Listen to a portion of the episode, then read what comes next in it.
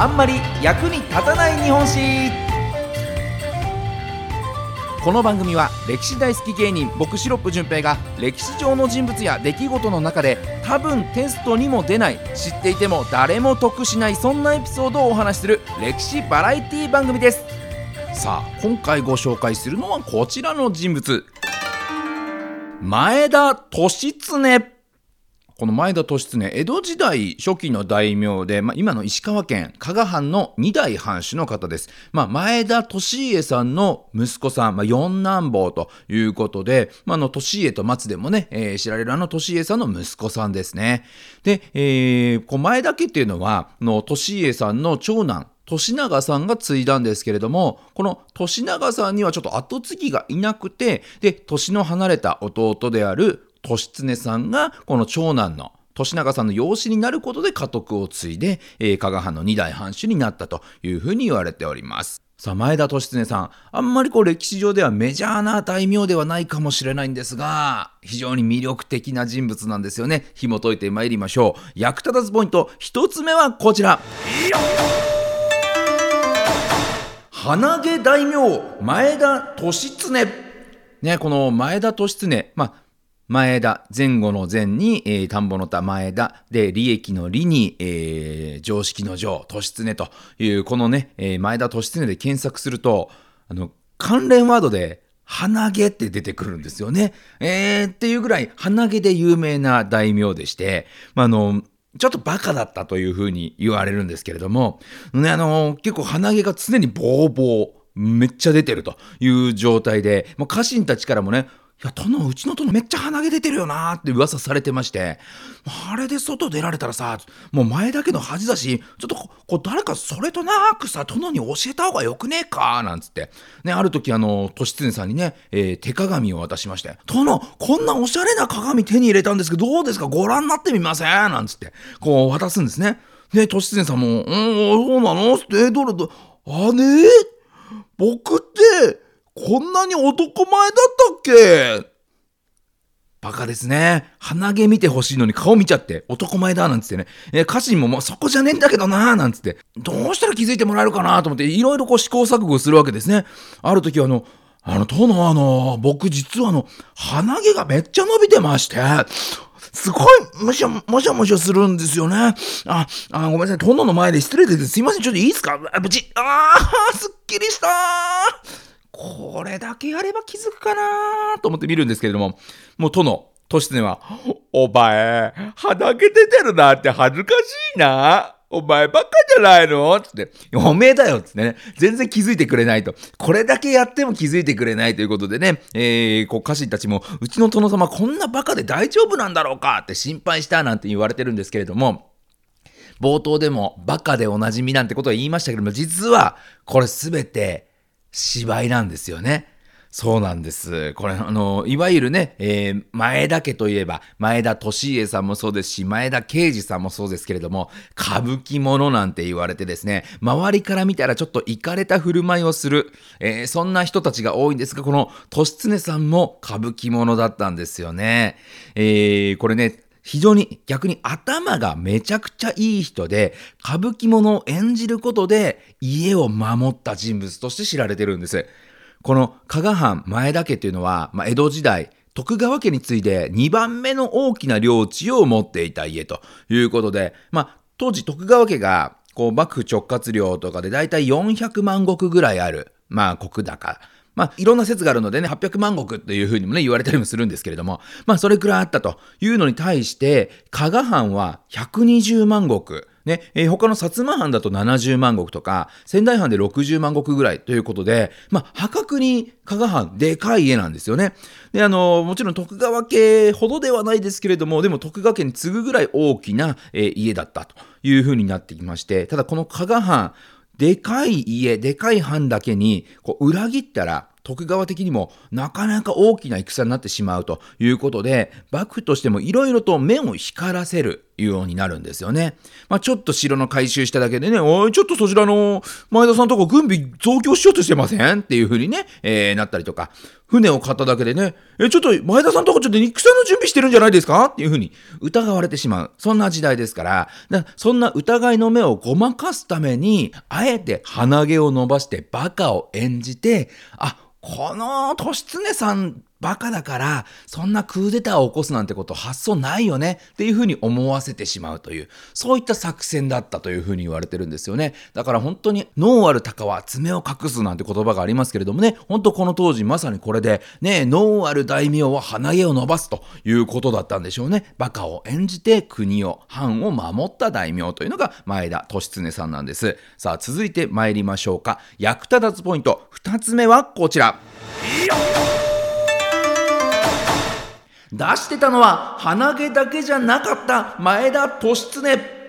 ね、鼻毛だけじゃなく、いろんなもん出しちゃうんですね。えー、ある時、こう、江戸城に出勤しなきゃいけない、えー、そんなタイミングで、ちょっと体調が悪くてね、利常さん出勤できなかったということがありまして、ただ先ほども言ったように何かとイチャモンつけられやすい前だけですから、やっぱりね、こう、よからぬ噂が出回るんですよ。これあいつなんかクーデターを起こそうとしてんじゃないの？なんか戦の準備とかしてるから来ないんじゃないの？みたいな。そんなことを言われるようになるんですね。で、次に出勤した時に老中から、あれ、そこまで具合悪かったなんて大丈夫ですか？と。てっきり何か悪いことの準備でもしようとしてたのかと思いましたよ。なんて皮肉言われちゃうわけですね。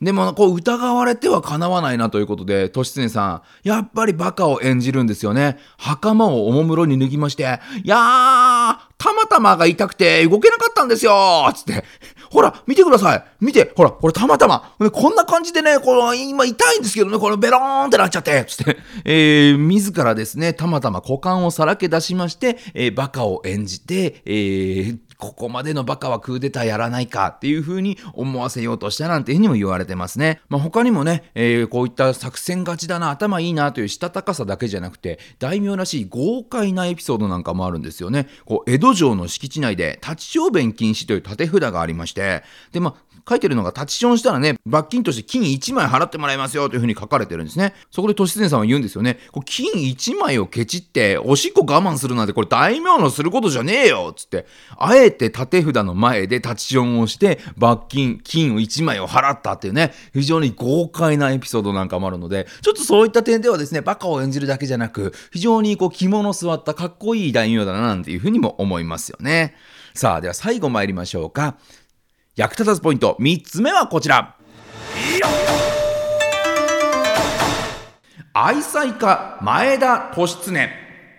こう、お父さんのね、えー、利家さんと、こう、松さんも夫婦仲で知られておりますけれども、この利常さんも非常に奥さんと仲が良かった大名として知られています。こう、結婚したの早いんですね。としつねさんがまだ6歳。で、奥さんの玉姫さんが1歳、もしくは3歳という説もありますけれども、まあ、それくらいの本当に小さい時に結婚してるんですね。で、この玉姫さんって、実は2代将軍、徳川秀忠さんの娘さんになるんです。だから将軍の娘をこう奥さんにもらっていると。まあ政略結婚ですよね。大大名である前田家と婚姻関係を結ぶことで、まあ徳川と敵対させないようにしようということで、まあ政略結婚として小玉姫さんを奥さんとして迎え入れるんですが、ただこの政略結婚だった割には非常に夫婦仲が良くてですね、玉姫さん10代前半で、えー、長女を産んで以来、合計8人の子宝に恵まれたということでして、まあ、非常にご夫婦、とても仲睦まじいご夫婦だったんですね。ただ、こう出身がね、徳川家ですから、こう、この徳川家、将軍家からついてきている玉姫さんの乳母、ね、お世話係の方が、ちょっと夫婦仲があまりにも良すぎるもんだから、これあんまりにも仲いいと徳川の情報をね、前田に流されてしまうんじゃないか、なんていう、いらぬ心配をしだしまして、こう、わざわざね、玉姫に会いたくて、えー、この利常さんが来るんですけれども、乳母が、ちょっと姫はあの具合悪くて今会えませんからとかいう風にして二人の仲を邪魔したりするようになるんですね。で、こうなかなか会わせないもんだから玉姫さんももう利常さんに会えなくて寂しくて寂しくてもうこの体を壊してしまうようになるんですね。で、えー、残念ながら24歳という非常に若いうちにこの体を壊して死んでしまうことになります。でこの玉姫さんが死んだ後にですねのこれは全て乳母の嘘だったということが分かって事実を知った利常さんブチギレちゃうんですね。この乳母をもうあいつのせいで玉姫が死んだんだと。もうこの乳母生かしておけねえということで処刑をすることになるんですけれどもこの処刑の仕方がですねやばいですね。の蛇攻めと呼ばれる処刑拷問というかなんですけれどもあの大きなですね樽にまあ大量の蛇をね投入するんですね。でその蛇でもう満たされた樽の中にこの乳母をドボンと落とすんですけれども。で蓋を閉めましてで真っ暗な樽の中で何がやって気持ち悪いからやってことじゃないんですよ。この樽をですね周りからドンドンドンドンドンって叩くとの蛇は中にいる蛇はちょっとパニックを起こして暗い中で大きな音がしてパニックを起こしてで蛇というのは危機を感じると穴に入るという習性があるんですね。なのでこの乳母の体中の穴という穴からですね、蛇がニョロニョロニョロって中に、体の中に入ってくるという、そういう拷問処刑方法なんですね。だから穴という穴ですから、ね、耳の穴、鼻の穴、口の穴はもちろんですけれども、も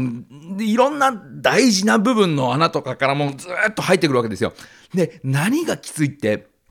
蛇というのはですね、鱗がありますから、前には進めるんですけれども、鱗が邪魔になって、後ろには下がれない。だから穴に入りかけて、こう、なんとか引っ張って出そうとしても、引っ張っても出ないんですね。だからどんどんどんどん体の中に、えー、蛇が入ってくるという風で、苦しんで苦しんで死ぬ。これが蛇攻めという非常に厳しい拷問、処刑方法なんですけれども、これをやるほどに、